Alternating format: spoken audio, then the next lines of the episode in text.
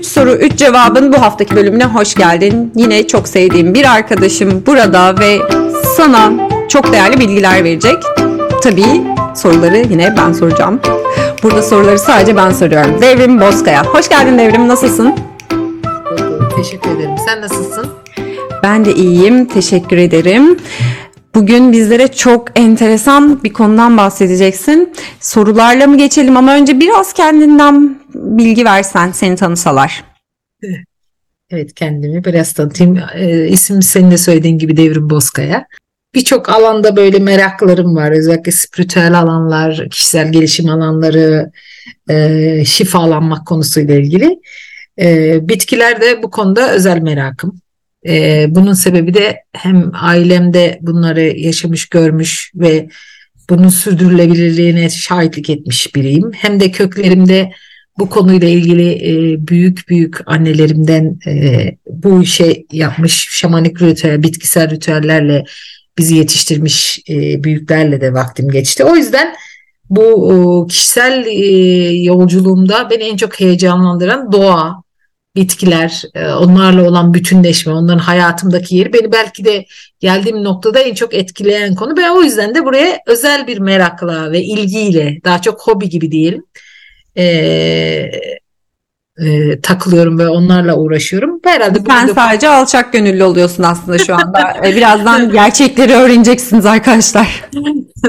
Evet yani hani e, hayatta öğrendiğim, okuduğum ve yaşadığım birçok konuda e, bitkiler ve doğa üzerine çok fazla çıkarım yaptım. Yaşanmışlıklarım da bunun içinde. Bu da bana böyle farklı bir alan açtı. Hem zihnimde hem de e, öğrenme şeklimde. Hem ben de öğreniyorum aslında hani çok daha fazla hani bu konuda ahkam kesmeye gerek yok ama bildiklerimden bazılarını size aktarmak için buradayım diyelim.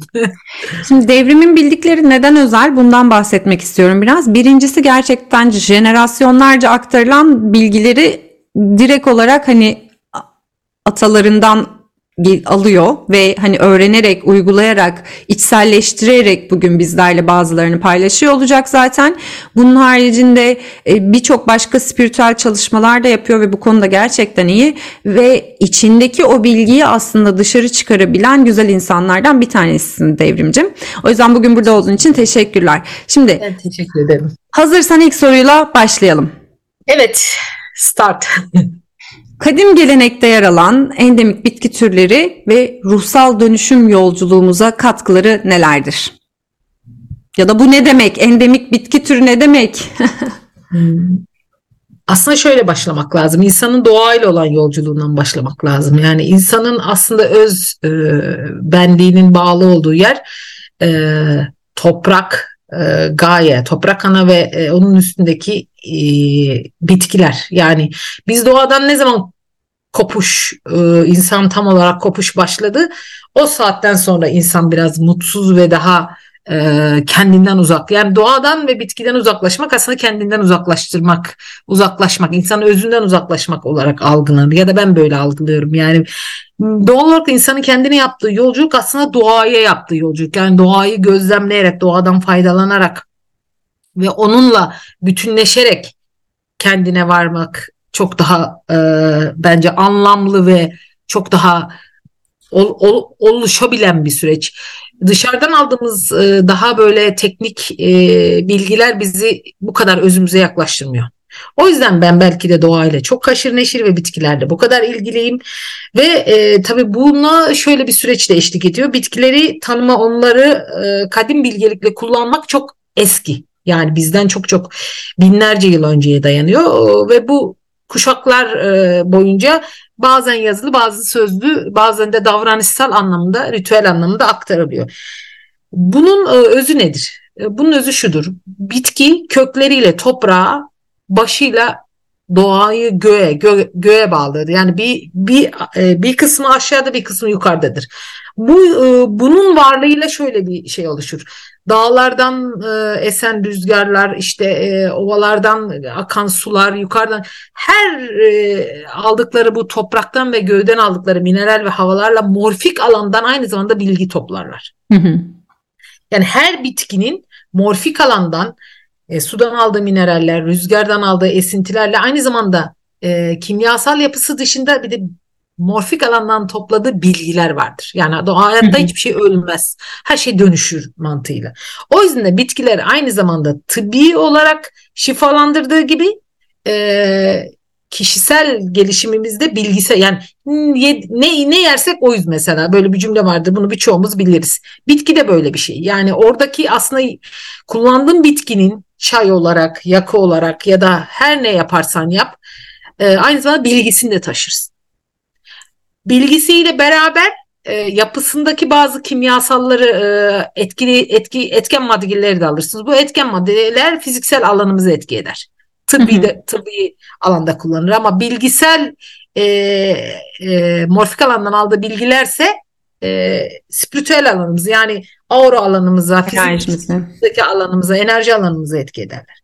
O yüzden de bitkilerle şifalanma, bitkileri tanıma ve onları kadim bilgelikle kullanmak kişisel gelişimimizde önemli bir yer tutar.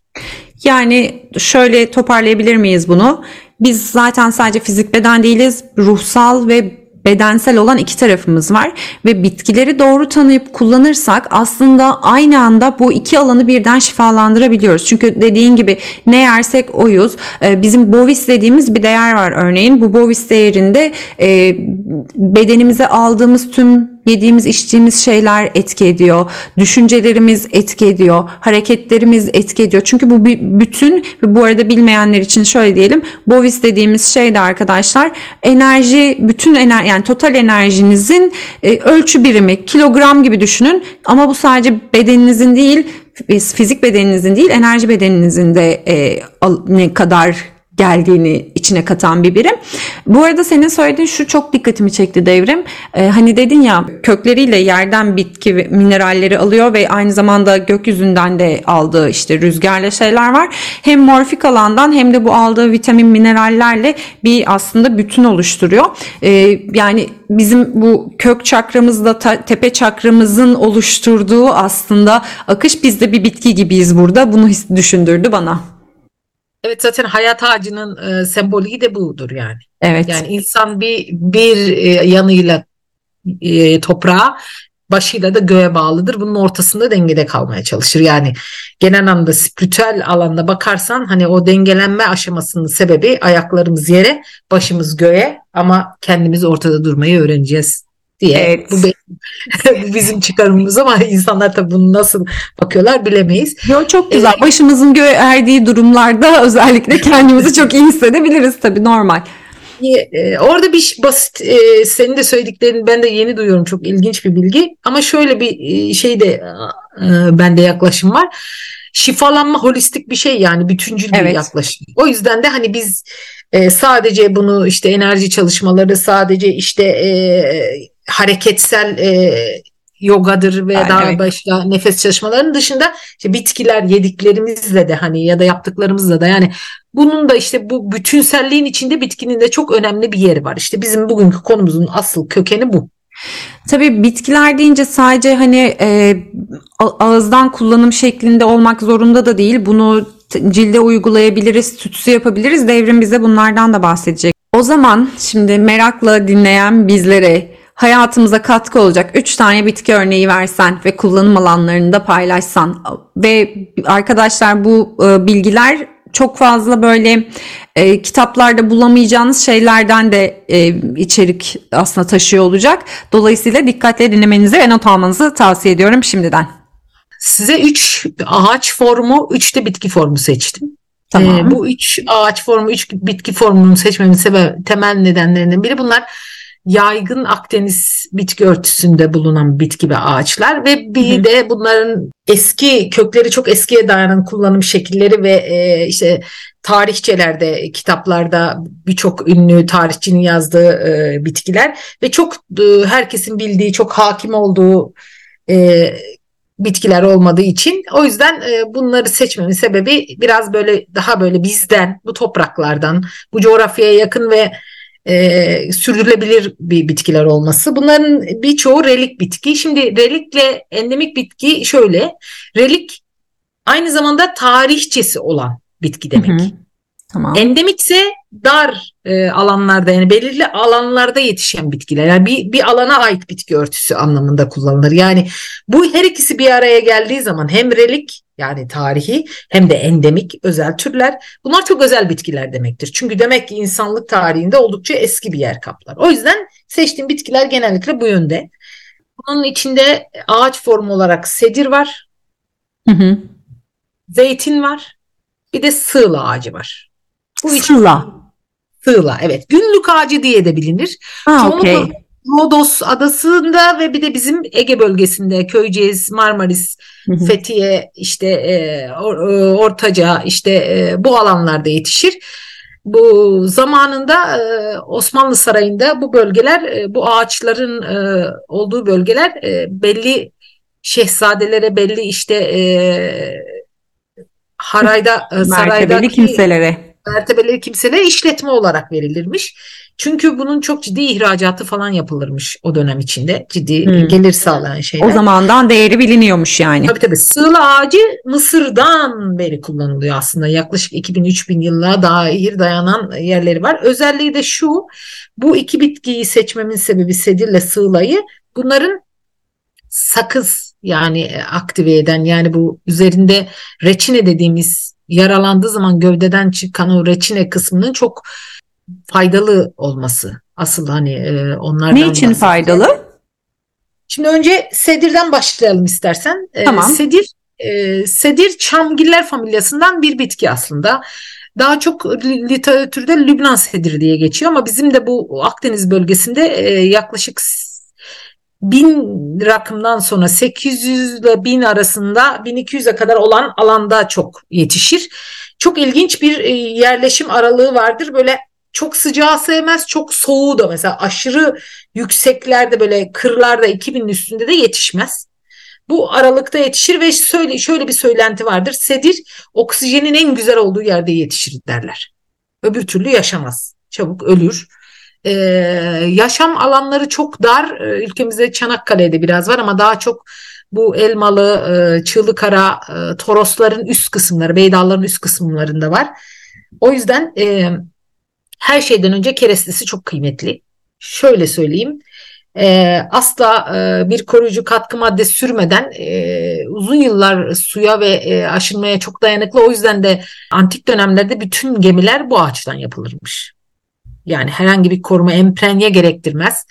E, eskiden mobilyalar ve hatta birçok e, antik mezarda çıkan bu ağaç hala ölmemiş ağaç parçaları sedirdir. Yani sedir. O zamandan bu bilgilere sahipmişler. Evet. Evet. Çünkü zaten o zaman bir kimyasal olmadığı için gemi yapımında kullanmaları gerekiyor. Çünkü gemiyi biliyorsun su çok tuzlu su çok aşındırıcı bir şey. O yüzden sedir birçok alanda kullanılan çok kıymetli bir bitki. Hı hı.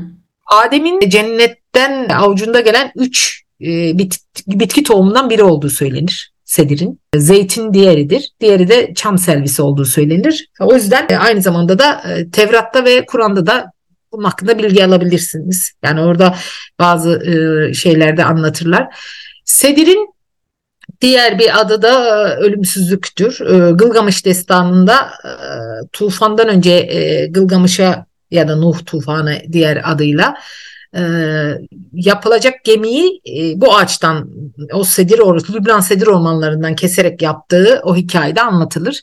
O hikayenin sonunda da şöyle bir şey vardır hatırlarsanız gemi karaya oturur ve bir güvercin gelir üç gün sonra ağzında bir zeytin dalıyla. Evet. Zeytin de işte orada barışın ve ölümsüzlüğün yani bereketin simgesidir. Bu iki ağaç çok önemli ve bunun yanında da sığladan bahsedeceğiz. Sediri bir kere dalları, kabukları, tüts yapımında inanılmaz kullanılır. Çünkü e, inanılmaz güzel bir kokusu vardır. Ama asıl kıymetli olanı reçinesidir. Belli dönemler gövdelerinde budama ya da kesik atıldığı zaman o kesik Ağustos ayında aşırı sıcaklarda kusma yapar, bir reçine e, yapar. Aslında bu ağacın kendini tamir etme yöntemi. Reçineler genellikle çamgillerin kendini tamir etme yöntemidir. Hı hı. Yani insanlar bunu bir şey zanneder ama aslında o yaralandığı kısmı onarmak için reçine çıkarır çamgiller. Fakat düşünün bir onarıcı bir malzemenin ne işe yarayabileceğini, bunun insan vücudunda neleri onarabileceğini. Reçineler o yüzden özellikle esedir reçinesi çok kıymetlidir. Çünkü açık yaraları inanılmaz kapatır. Ve e, mesela çok bir yeriniz kesildi acil e, kanamanız var ve orası çok ciddi canınızı yakıyor. Mesela kesik çok can yakar. Koyun üzerine hafif bir kağıt koyun ve üzerine hafif ısıtın bile. Isındığı zaman o biraz yaranın içine nüfuz eder. İnanılmaz bir ağrı kesici özelliği var. Hemen keser ağrıyı. Şak diye keser hissetmezsiniz bile ve asla yaranın mikrop kapmasına izin vermez. Ve çok hızlı iyileştirir. Çünkü yani çok ciddi bir antiseptik özelliği var. Hı hı. Sedirin dalları ve şu iğne yaprakları ve kabuklarından eskiden e, kaynatılarak e, evleri temizlik yaparlarmış. Ama bunun yapılmasının sebebi kimyasal özelliğinden değil, evdeki negatif alanları hani bugün sirkeyle yaptığımız gibi düşünün. Hı hı. Negatif alanları ama bunun içine tabii ceviz yaprağı da koyuyorlar. Ceviz Hı hı. yaprağıyla beraber kaynatıyorlar ve o elde ettikleri suyla işte bütün evinizi silebilirsiniz, dolaplarınızı, kapınızı. Çünkü bu aa, bitkiler aynı zamanda alandaki diğer negatif e, oluşumların e, barınmasına engel oluyor. Hı hı. Bunlardan yaptığımız tütsülerin buhurlar e, aynı zamanda şey e, bütün evinizde gezdirerek o dumanı Hı hı. evdeki demonik yapıları, evdeki işte e, bağlantıları, negatif köşelerde biriken durumları, düşünce özlerini, nazar gibi birçok şeyin e, negatif yapının uzaklaştırılmasında kullanılır. Bunu reçineyi değil, reçine çok kıymetli. Onu yakmıyoruz. Evet. Onu daha farklı şeylerde Kabuğu kullanıyoruz ve- ama ağaç kabukları ve ağaç parçalarını yakıyoruz. Dalları ve ağaç kabukları, kurutulmuş iğneleri yakabilirsiniz ama yaş iğnelerini ezerek ceviz yaprağıyla birleştirip suda kaynatırsanız da güzel bir yani normal paspaslanma Dezenfektan. ya da silmek içi gibi bir şey olarak kullanabilirsiniz.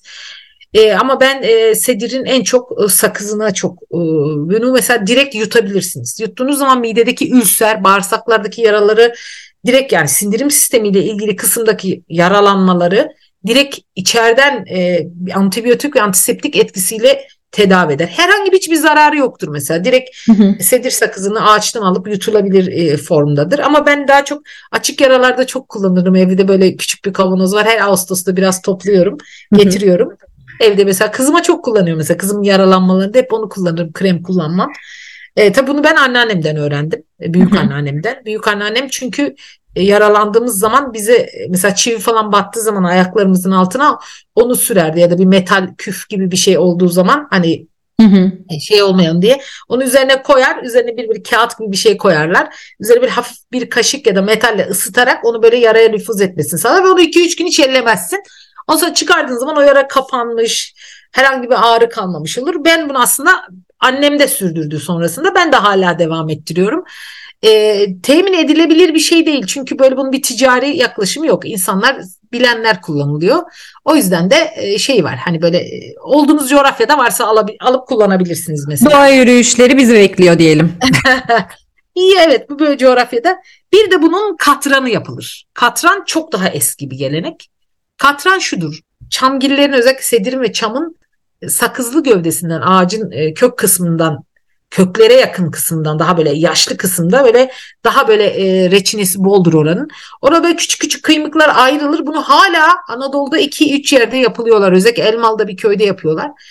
Büyük toprak ocakların içinde onlar üst üste dizilir e, ve e, kömür yakar gibi altına bir e, teneke veya büyük bir e, şey konulur. Üste çıra yanar, alta onun siyah böyle katranı çıkar. Katranını görmüşsünüzdür. Petrol gibidir böyle simsiyah Hı hı. mutlaka denk gelmişsinizdir. Bunu hayvanların e, derisindeki hastalıkları iyileştirmekte kullanıyorlar. Uyuz gibi, e, Hmm. sedef gibi düşünün. Yani insan derisi için de öyledir. Katran mesela çok geleneksel yöntemle hala üretilen ve e, çok faydalı bir şeydir. Yani böyle derinizdeki herhangi bir sedef, e, herhangi bir kaşıntı, herhangi bir böyle kabarıklık, hassasiyet noktalarında özellikle aslında eskiden e, çok eski tarihlerde yapılmasının sebebi şeymiş. Hayvanlardaki deri hastalıklarını çözmek için kullanmışlar. Ve hala çok ilginç bir iki köyde en eski yöntemiyle yapılmaya devam ediliyor. Yani hala katran çıkarılıyor hem çamdan hem sedirden.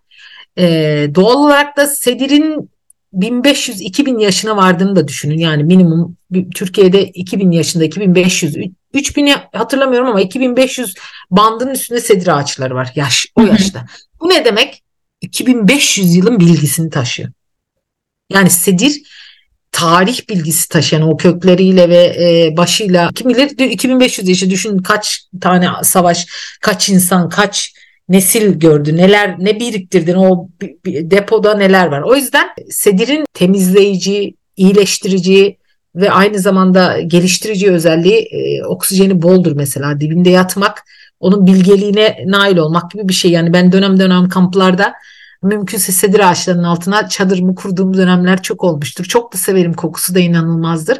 Ha bu bir içsel bir şey galiba bendeki biraz da hani biraz da ben o çok hissediyorum galiba o şeyi yani sarılırım bazen gidip hani e, bence hani bitkilerin böyle de bir güzel yanı var. Yani korkunç bir e, iyi hissiyat bırakabiliyorlar sizin üstünüzde.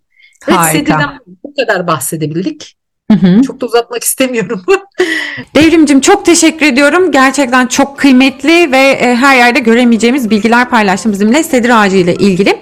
Sevgili arkadaşlar bugün bu konuyu daha detaylı konuşabilelim diye devrimle şöyle bir karar verdik. Bu haftaki 3 soru 3 cevap programını sedir ağacıyla sonlandıracağız ama sonrasında diğer iki e, ağaç ve e, bitki türünü de sizlerle farklı 3 soru 3 cevap programında paylaşıyor olacağız. Yani devrimle yaptığımız bu program aslında birkaç bölümden oluşuyor olacak. Bakalım kaç bölümden oluşuyor olacak. O yüzden heyecanla takip edin. E, bugünlük sizlere sevgilerimizi iletiyoruz. Bir sonraki programda görüşmek üzere.